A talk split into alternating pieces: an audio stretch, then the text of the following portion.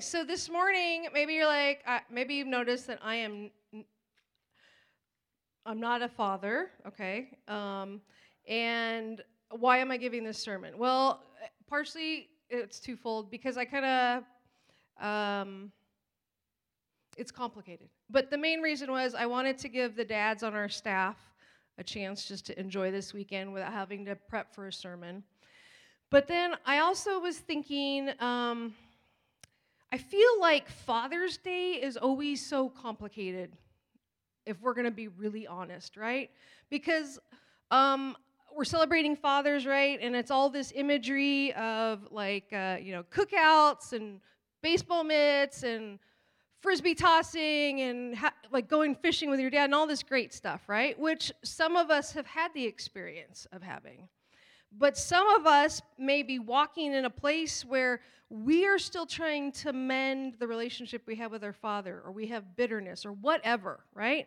And I was just thinking, um, or you know, not not to make this about me, but I was like, for us in our family, this is the first Father's Day that we won't be we'll, we'll be celebrating without my father, and so I just always feel like like Mother's Day and Father's Day are always so loaded and so complicated.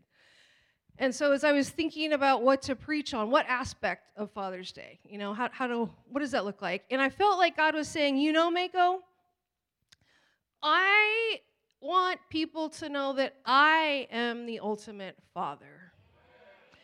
And so I thought, you know, and, I, and I'll share with you guys too as a way of explaining this. Um, I, so I grew up, um, my parents separated at 10 okay? And I had this kind of like love hate relationship with my dad because my parents would get in a fight, my dad would split, you know, um, and it was just, I just felt like he was never there when I needed him. Probably the climax of that came, um, the peak of that came when I was in college. And I got into a bad car accident. It was just, it was, um, it was a rainy night. I wasn't driving, I was a passenger. But we got into a bad car crash. I went to school in Santa Barbara and we slammed into a wall. And um, I passed out and I broke my collarbone. And so um, I re- obviously went to the hospital. And my mom, who lived in Covina, that's where I grew up, Covina, whoop whoop. Mako, party of one, Mako, party of one. but um, so my mom was in Covina. It was going to take her a couple hours to drive up to Santa Barbara. And then I, I also reached out to my dad, had some of my friends, um, and I kept passing in and out in the hospital. Like I'd pass out, and then I'd come to, and then I was in so much pain that they'd knock me out, and then I'd come to. Anyway, so I had some of my friends call my dad, and they're like, Your daughter was in a really bad accident, and she'd really love it if you could come up and visit. And so he kind of hemmed and hawed. Anyways, needless to say, my mom came up, my dad didn't. And I made the decision, because this is how I am, sometimes I don't know when to quit, but I stayed in school. I stayed in my dorm room after my accident because I'm like, I'm not going to quit school. I'm staying in school. well, maybe I should have gone home for a little bit. but so I called my dad a couple days after the accident and I said, I really, really would like to see my dad. Like, and our, like I said, our relationship at the time was kind of rocky. And so he's like, uh, I don't know, maybe. Uh, and he just hung up, and that was it.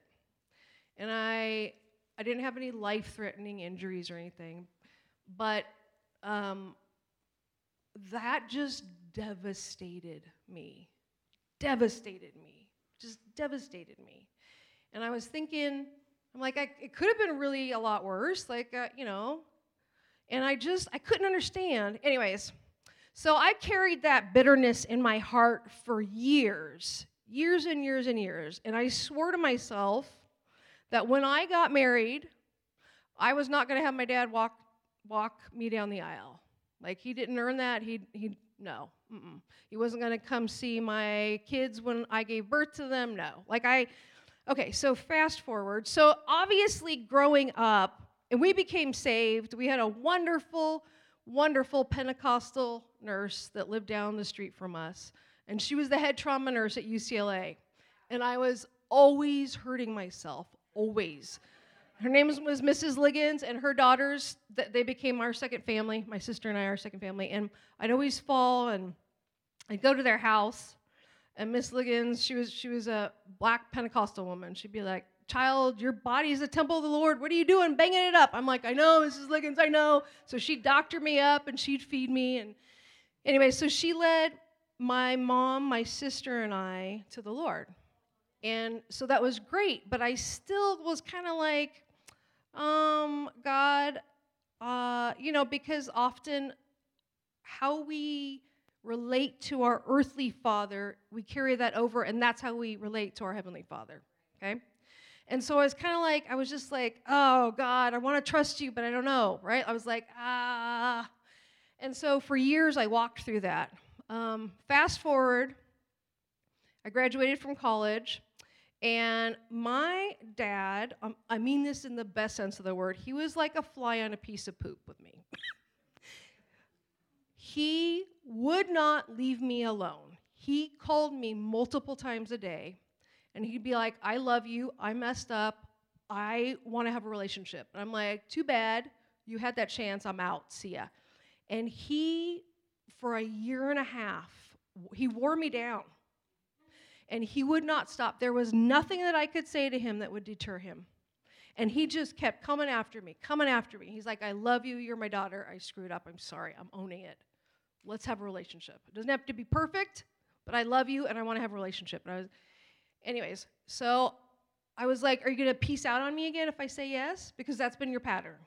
Like, I'm, and he just, anyways, so fast forward and I, when I say, I, I mean that in the most affectionate way, a fly on a piece of poop. He just, he was just talking about making up for lost time. He wasn't perfect. Our relationship wasn't perfect. We still had issues. Um, but he just was always in our lives. Um, I had a bunch of back procedures a couple years ago, and um, a couple times he would take me because you had to dri- have to have a driver because they'd knock you out. And so I remember one time I came to, and I would always, um, it was this procedure where they burn the nerves on your spine. Okay, and it's it is it's pretty. I, it seems like in this day and age they can't figure out a better way to do this, but this is how they did it. So you'd have to be semi-awake. They'd start burning them, and then you. Anyway, so my nerves, of course, never just died. It would take a while. So I'd come out of anesthesia just crying from the pain. And I remember the first time my dad took me, because Josh had to take Sophia to school, and I came up, and his rough and calloused hands were squeezing my hand, because he was a produce worker for years. He was a produce manager for 40 years, so he had these rough hands. And I just remember he was just right there squeezing my hand, and he was hollering for the nurse.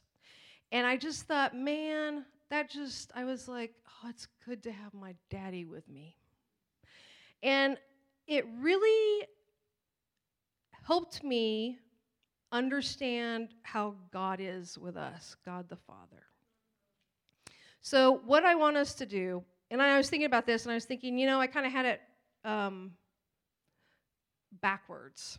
And this is what I feel God wants for us today is not to extrapolate and say, This was my relationship with my human father. I'm going to transpose it and put it on God the Father. Because I think God the Father is like, No, no, no, you've never had a father like me. I am going to be the pinnacle, and everything else is going to roll down. So let me break your mold. So that's what we're going to look at today. Um, and real quick, I just want us to read. So, what's interesting is in the Old Testament, I think there's about 30 some odd references to God as Father, okay?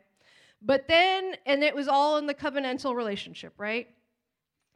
And then we fast forward to the New Testament, and there's a different type of relationship. In just the synoptic gospels, so Matthew, Mark, and Luke, um, Father, God the Father, is referred to up to 60 times just in those three books. So that's showing us that from the Old Testament to the New Testament, um, God as Father is the predominant, he, that, that's his identity. And I think a lot of times, um, at least for me, because we look at the Old Testament maybe, right? And we're like, um, God, you seem pretty angry and you're smiting a lot of people in the Old Testament. He was a God of justice. But in the New Testament, we become we come under a new contract, the contract of grace, okay? And what I love about that is it kind of frees God the Father up to function in grace as a good, good father. Not that he wasn't a good father in the Old Testament, but his son paid the ultimate price for us in the New Testament so we can really have an intimate relationship that isn't based on us sacrificing stuff and us washing our hands 50 times a day. Okay, so what I want us to do real quick first is look at some of these verses that are in the Old Testament and the New Testament, just so we kind of um, get it in our heads. Like, I think a lot of times we think of God and we're like, oh, God the Father, that's just one aspect of his personality. But that is who he is. He is God the Father. And he loves us so ferociously that he won't leave us alone. He's going to keep pestering us, keep calling us, keep knocking on our door because he's like, I love you. I have redeemed you. I have made a way for intimate relationship with you. I want you. Let's do this. Let's be family. All right. So I just want us to read, we're going to read some verses. Um, first one is Psalm 103 13. Do we have it? Thank you guys. Thanks to the AV team. I came in this morning. I was like, I need some verses put up, and they're great. So, okay, so Psalm 103 13. As a father has compassion on his children, so the Lord has compassion on those who fear him. Now, this isn't just fear like, um, please don't smite me. It's a, it's a, um, it's a respectful, obedient kind of thing where you're like, I, I believe you can do whatever you want, God. So I, I bow down, I tap out to you. Okay? All right. let's see, what time is it? Ah, okay. So what we're going to do actually is we're going to skip ahead to uh, Matthew 6 26. Look at the birds of the air.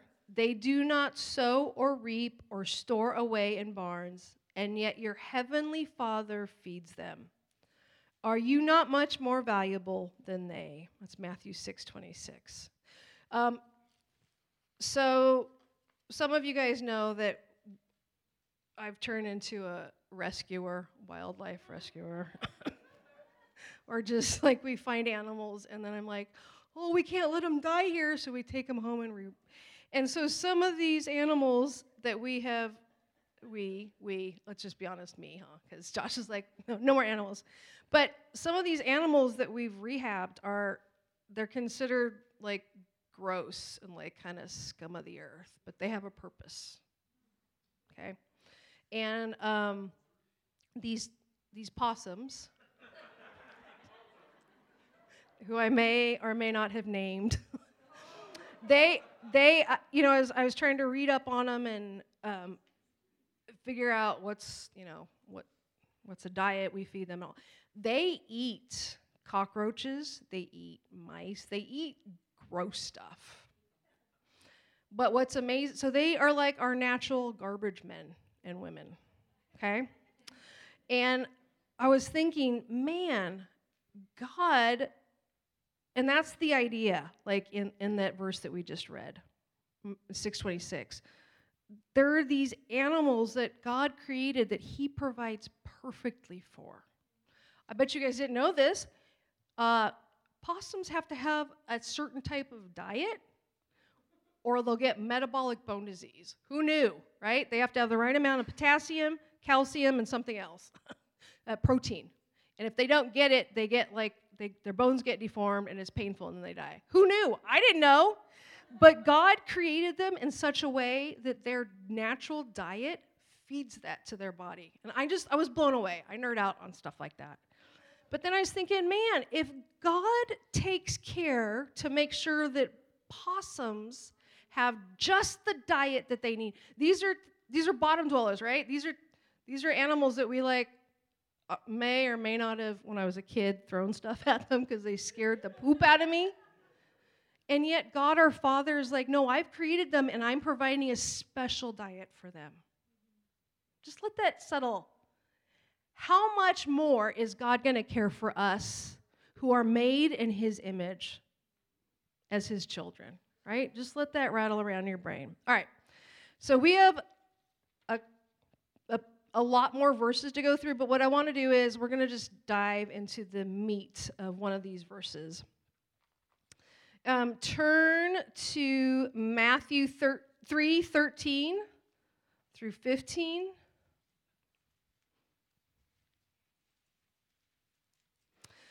Um, Martin Luther, uh, the, the guy who started the Reformation, has this quote, and I think it's so great and it's so applicable and it's so important why we need to come together. He said, To gather with God's people in united adoration is as necessary to the Christian life as prayer. Um, when I was in, um, I got my master's degree at uh, APU, and it was like seminary, seminary. And I remember one of my professors, her name was Dr. Sarah Sumner, and she was just the bomb.com. She was amazing, super smart, but also had such a heart for God and serving his people. And I remember one day during class, she's like, We're to get down on our knees and pray. And I was like, What are we doing? That we're supposed to be learning about theology and stuff. And so we got down on our knees, and the Holy Spirit came and visited the class. And it was like revival broke out. But the thing that kicked us off, she's like, You guys, she didn't say you guys, that's my paraphrase. She said, The, the, the thing that you have to get in your heads is how do you conceive of God? Because what you think of God as will dictate how you walk out your faith and how you relate to Him. So if in your mind, He is uh, an emotionally absent father, you're not going to go all in with Him. You're going to be like, I kind of trust you, but not really. Please don't hurt me, right? Instead of being like, I'm all in. And I just remember what, when she said that, that just com- that just so it's like when you go to the chiropractor and they adjust your neck, right? And They kind of start up here and then it helps everything else fall into place. It helps everything else fall into place. And I think it's important for us to try and leave by the wayside our emotional baggage. I'm not saying to ignore it, but to turn turn away from this and turn away towards towards God and say, God, teach me how to see you as the good, good Father, because that's what He is. And we say, I want you to peel off all those other layers. Okay, let's get into this real quick. And here's some reasons why He's a good, good Father. All right, Matthew 3 13 through 17. Okay, so this is Jesus's first public, like, what's up? I'm Jesus. I'm going to start my ministry, okay? So, okay. Oops, sorry. Just kidding. I'm in John. Just wait for it. Wait for it. Wait for it. Okay, here we go. All right. Um, and you guys remember too, John the Baptist, who's his cousin, is also like the precursor to Jesus. Okay. So, three, we're going to start with um, chapter 13. Then Jesus came from Galilee to John at the Jordan. It's John, his cousin to be baptized by him. But John tried to stop him, saying, I need to be baptized by you, and yet you come to me? Verse 15 Jesus answered him, Allow it for now, because this is the way for us to fill all, fulfill all righteousness. Then he allowed him to be baptized. After Jesus, verse 16, um, after Jesus was baptized, he went up immediately from the water the heavens suddenly opened for him, and he saw the Spirit of God descending like a dove and coming down on him. Verse 17 And there came a voice from heaven This is my beloved Son. I take delight in him. Now, I know we've probably all read that verse. Like, if we haven't read it recently, we've heard it. We're super familiar with it, right? But as I was studying for this, I, I, I kind of saw it in a different light. At this point, Jesus has done zero for his public ministry. He hasn't healed anybody, he hasn't restored anybody's sight, he hasn't cast any demons out.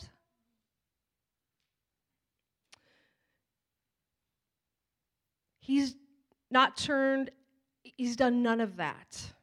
And what's even more interesting is that in chapter um, 5 is when he starts the, his temptation. He goes in the desert and goes through all that. And yet, what does God the Father say? This is my beloved Son. I take delight in him. You guys getting the picture? God wasn't like, Jesus, I need you to perform for me first, and then I'm going to praise you. No. What is he what is what is what is God the Father called Jesus? My beloved son. If you guys walk out of here with anything, I want it to be this. It's about relationship. Our identity is steeped in relationship. That's where it starts and that's where it ends. When we figure out whose we are, who we belong to, we can do anything and step into any situation. Because God the Father is like, I am so proud of you. You don't have to prove anything to me. I love you because of our relationship. And I think, I just pray that we would get this and it would sink into our bones to know this. God's not a performance. He doesn't have a score sheet and he's not like, okay, you did that, you did that. You know, Sophia had some teachers that were super into rubrics for grading stuff, right? That's not God. God's not like, check, check, check. Oh, you got to work on this one. God's like, you're my son. You're my daughter. I believe in you. I love you. I, I think so. For this season, for us, um, I'm going to totally embarrass my daughter, and I'll have to pay for it later. Sorry. so, Sophia worked super hard. Math is not, math in our family is not a big, strong point, okay? Both sides, both sides, both sides. And so, um, and then Josh and I both have learned disabilities, and we found out in this season Sophia did too. And so we're like, babe, we know whatever you get, we're proud of you in math. And she had physics too this year. So, and so she just, so we kept telling her, we kept telling her, we believed in her, but we're like, oh my gosh, this is like a steep hill to climb to try and get good grades in physics and math, right? And we had parent teacher conferences with the teachers both these subjects because physics was all math too. And we are just like, oh, dear Jesus, please help our daughter. And we we're just like, Sophia, you just work hard, you, you get tutoring, whatever you get, we're super proud of you, right? And I, we, we told her though, we're like, you get this stuff, it just takes your brain a little while to get it, get it. And we are so proud of her because she got, I don't usually do this, but she got a freaking A in math, you guys.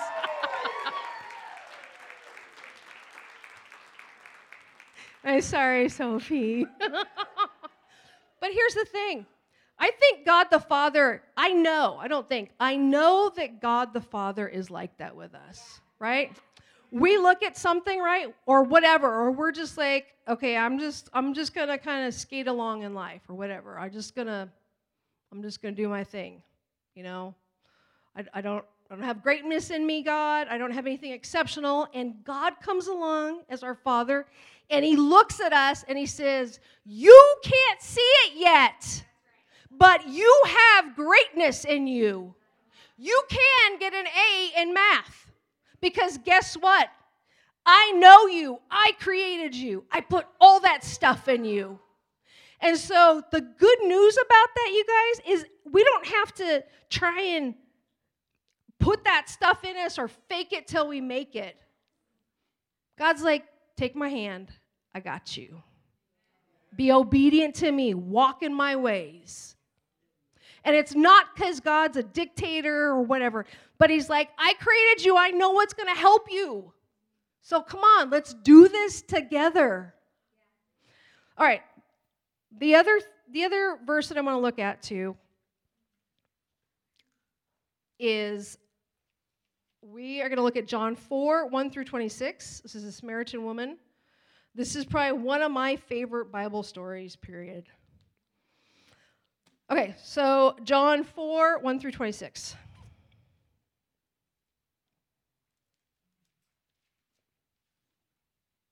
And what I want us to remember is in John 10 30, Jesus says, I and my Father are one, right? So Jesus was doing nothing apart from the Father, right? Okay. All right. This is, um, so John 4 1 through 26. Because of time, I might just read certain sections, but here, okay. Um, when Jesus knew that the Pharisees heard he was making and baptizing more disciples than John, he left Judea and went again to Galilee. Verse 4 He had to travel through Samaria. So he came to a town of Samaria called Sychar, near the property that Jacob had given his son Joseph. Verse 6 Jacob's well was there and Jesus, worn out from his journey, sat down by the well. It was about six in the evening. You know what I love about this? Uh, real quick, this is totally this is not related, but I just love the humanity that comes across in this. Jesus is like, I'm tired. I, my mouth is parched. I need some water. Right? Okay. Um, verse seven. A woman of Samaria came to draw water. Give me a drink, Jesus said to her, for his disciples had gone into town to buy food. Uh, verse 9 How is it that you, a Jew, ask for a drink from me, a Samaritan woman? She asked. For Jews do not associate with Samaritans. That is the understatement of the year, okay? Real quick family history here between the Jews and the Samaritans. The Jews despised the Samaritans because they were considered um, I'm just gonna say it like half breeds, like less than, because they didn't fully embrace the law. They weren't into all the ritual cleanness that the Jews were. So the, they, they, they shared a common genealogical lineage, but for the Jews, the Samaritans were just gross and icky. And if you even looked at a Samaritan person, you got cooties, okay? And it made you unclean like just being in the same airspace as them. And what's fascinating here is that Jesus is taking water that is served by this woman from the well. Like that just didn't happen because Jesus, if he was just an average person, he would he'd be con- completely contaminated for the rest of his life. And yet, not only does he ask for water from this woman, but he starts to engage her in conversation which never happened, never happened with a Samaritan. Okay. Um, verse 10, okay, we're going to skip down. Uh, verse 11. Sir, she said to, Sir, she said the, said the woman, you don't even have a bucket and the well is deep. So where do you get this living water? Okay, so they talk about that. And then they keep going back and forth about the water, right? And then verse 16, and Jesus says to her, Go call your husband. Now, I've learned this from maybe watching too much, but watching the Amber Heard trial and Johnny Depp trial, that on cross examination, the lawyers are going to do in cross examination, right? So if Johnny Depp's attorneys were cross examining Amber Heard, right? Okay, don't hold that against me, y'all. They're only going to ask questions that they know the answers to. That's how cross examination works. And Jesus is being an excellent cross examination. He, he knows the answer. Before he even utters a single word, he knows what the answer is going to be from this woman. Okay? So the answer, he's not like, What? I didn't see that coming. He knows the answer before he even utters the first letter of the question. Okay. And then so she says, I don't, he's like, go call your husband. She's like, uh, I don't have a husband, she answered. And Jesus, I just love how Jesus is like, he's not one to stand on um, politeness or ceremony. He says, You have said correctly. That's right. Um, you have said correctly, I don't have a husband, Jesus said. And then Jesus just takes it all the way home here verse 18, he says, For you've had five husbands. And the man you now have is not your husband. What you have said is true. so God, Jesus is like, I'm not playing. Boom, right? Okay, and so they, they have this interaction, they go back and forth, right? And by the end of this interaction, she's like, I see you as the Messiah, right? She comes to faith in Jesus. And Jesus has her go back to her Samaritan town. But scholars believe she is the primary reason why Samaria, all of, all of the Samaritans got saved, was because of this woman. Now, here's my point. Like with Jesus, maybe, maybe we look at the example with Jesus when God the Father pops out of the sky. He's like, This is my son. He hasn't done anything, but I love him and I'm so proud of him just because of his relationship to me, right? Maybe we can be like, Okay, that's because that was his son, right? Like, and they're both God. Okay.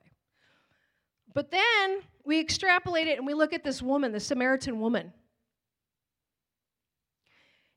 and she's in the middle of her thing, her lifestyle, right? She hasn't cleaned herself up. She's not like, I have a 21 point plan. I'm going to get myself out of this. I'm going to go to grad school. I'm going to do this. I'm going to have a retirement plan, blah, blah, blah. No, she's still doing her thing. And I love how Jesus, remember, because he and the Father are one, he approaches her and he sees something in her that nobody else would have ever said, Oh, you've got this in you. But Jesus approaches her and he walks up to her and he engages her in conversation.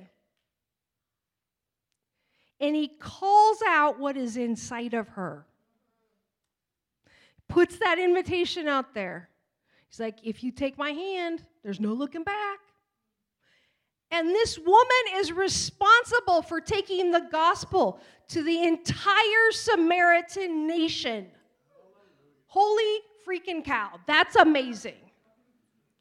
We could go through the Bible time and time again of these different stories. Um, Rahab, story of Rahab, right? Who is a prostitute, right? We know this because the Bible says prostitute over and over and over in the Old Testament, and she's referred to as a prostitute in the New Testament as well, right? And yet God looks at her and he's like, oh, yes, there's stuff in you that I want to mine and bring out. Not because you've proven it, but because of who you are in relationship to me. And we see this over again. Moses, right? He's like, I don't, I don't speak too well, God. God's like, I got you covered. I'll give you an interpreter. Your brother. Let's have your brother speak for you. And Moses comes up with all these excuses, right? And he at the time God calls him out, right? He was raised as a prince of Egypt. Very best education, raised with all the customs. And then he decides he's going to take matters in his own hand, and he, his heart is stirred for his people who are slaves in Egypt, and he kills, right? And then he thinks, oh, I'm going to be the savior of my people. And then it didn't go according to plan, right? So he escapes and he's tending sheep. He's attending a flock that's not even his flock, it's his father in law's flock. And God calls him out and is like, Guess what?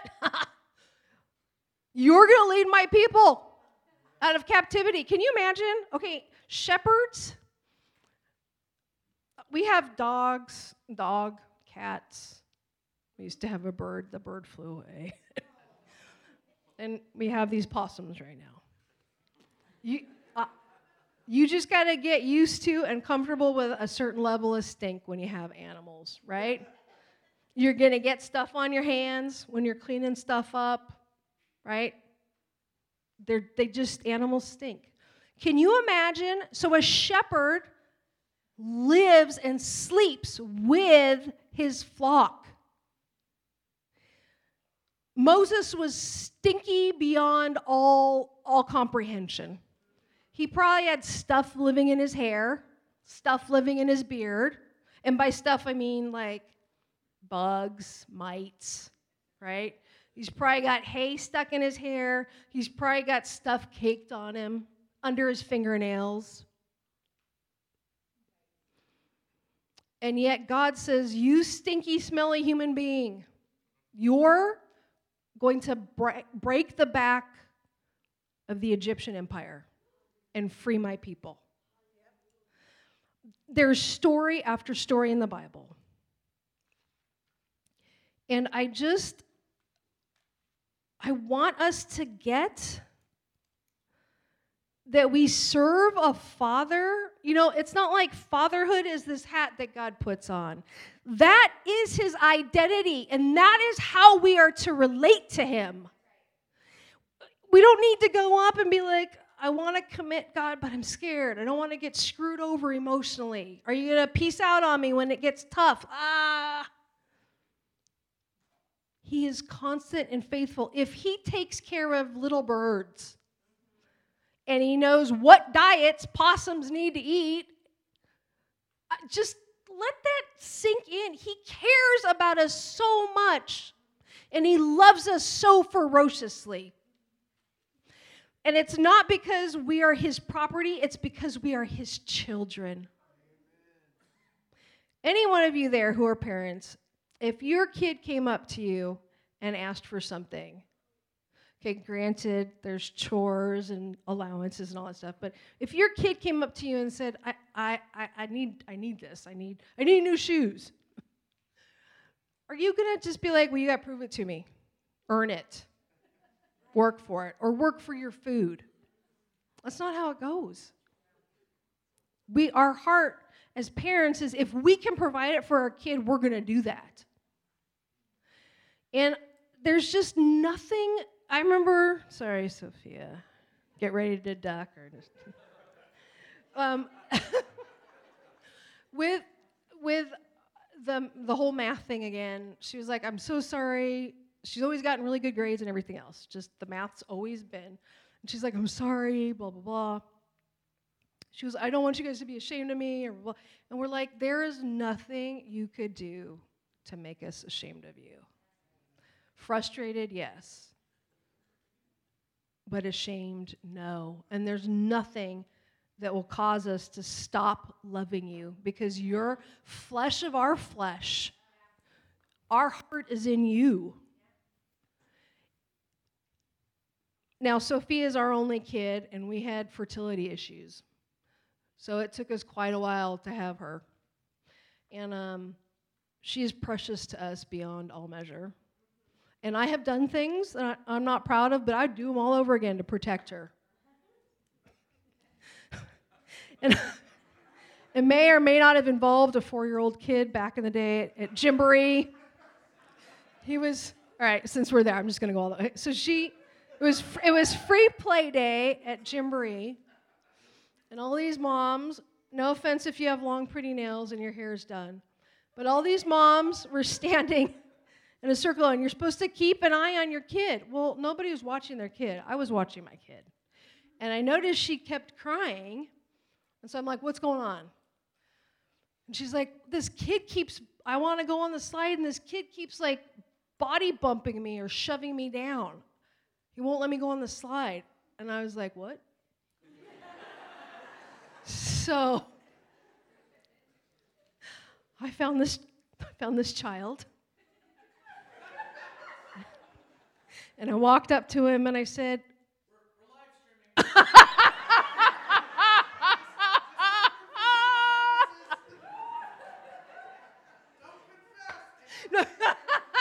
There's a record now.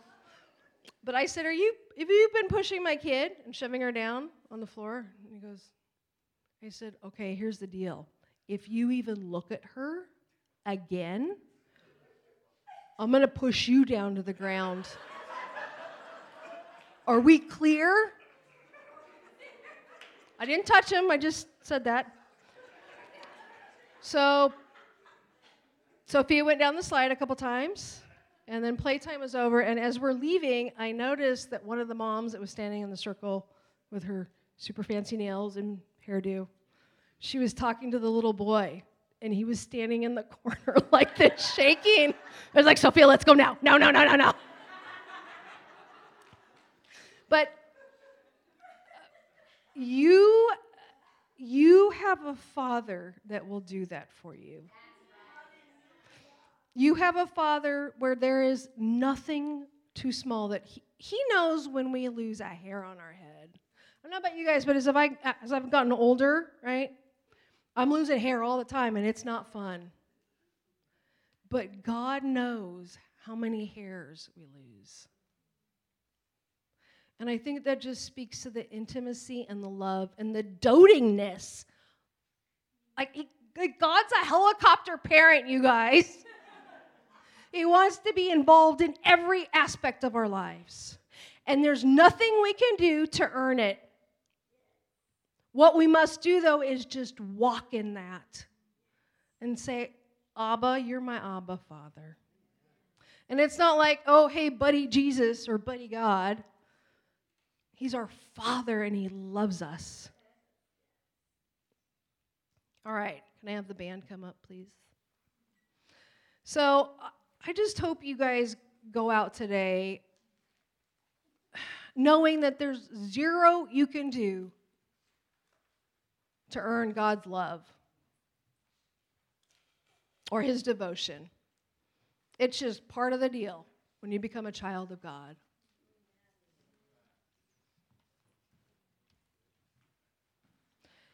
And I think if we look back at the two, two scriptures that we kind of dove into a little bit more, let, let, me, let me close with this. So I, um, in college, I don't know how this happened, it was a God thing.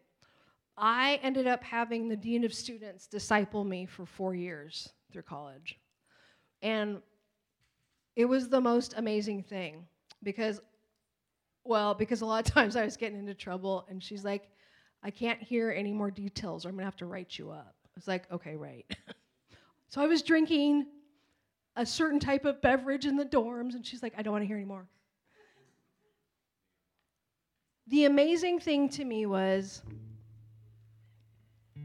pretty much any time of the day, if I needed to go see her, I could just pop in and she would clear her schedule and she's like what's going on she also went through breast cancer but she still made time for me. And it made me i just remember thinking it made me feel so special that i had access like that. And i felt so like oh man i don't have to jump through hoops. I don't have to schedule anything with her secretary. I can just text her and be like can i pop up? I need to talk to you about something. Or let's go get coffee. And she'd be like, okay, I'll meet you in the parking lot. That access and attentiveness just was one of the highlights of my entire life. And I want us to get that that's the access that we have to God the Father. Because He's a good, good Father, and He wants to look after every aspect of our life and provide for us.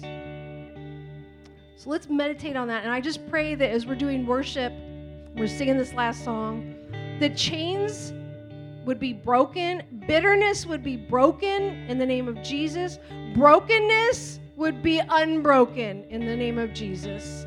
Because we have a, a good, good Father who wants to heal us and restore.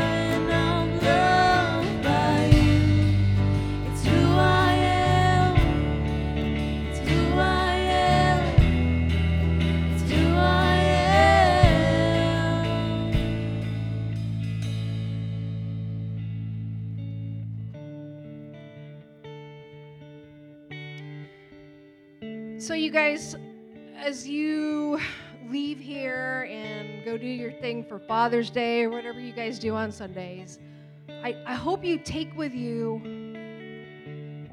I pray that, like I like I said, that whatever our, our conception or however it's been tainted by our relationship with our earthly father, that there would that would that would be severed in the name of Jesus. And that we would see God the Father as He truly is a good, good Father who's like, I can hardly wait to pour stuff out on you blessings and grace and my goodness. But we have to be in a place to receive it. And so that means leaving our bitterness, leaving our preconceptions of God at the door. Even if we go we say, God, I am so scared. I don't want to be hurt again. Please help me. Give me strength. Man, I remember the day, because I had major daddy issues, major trust issues. I didn't even think I'd get married, honestly. So I was like, I don't trust a man that much at all. And I remember the day where I was like, I think I told Josh, I'm like, we'll just date for 50 years, but we're never going to get married. and then as we started dating, obviously, and I remember it just, it was kind of like a aha moment. And I was like, I do want to marry Josh. And you know what? I know my, my God, my father is amazing. And he is never going to forsake me. He's never going to leave me. And it was just like an aha movement. When you move from a place of security because you know whose you are, it's like putting on a like a, a weightlifting belt that ho- holds all your stuff inside so you can deadlift huge amounts of weight. Holds all your stuff in, right? You're like, I'm going to tackle this. I'm going to go for it. Go in that knowledge, you guys, Know that chains have been broken, that bitterness is broken off, trust issues are, are healed in the name of Jesus. Restoration. Lord Jesus, I speak restoration over all of us. And I pray that we would walk out of here, God, in the fullness, knowing what a powerful, good God you are. And Lord, when when when needed, you you corner the devil and you you're like, don't push my kid again. Are we clear? Because I'll push you.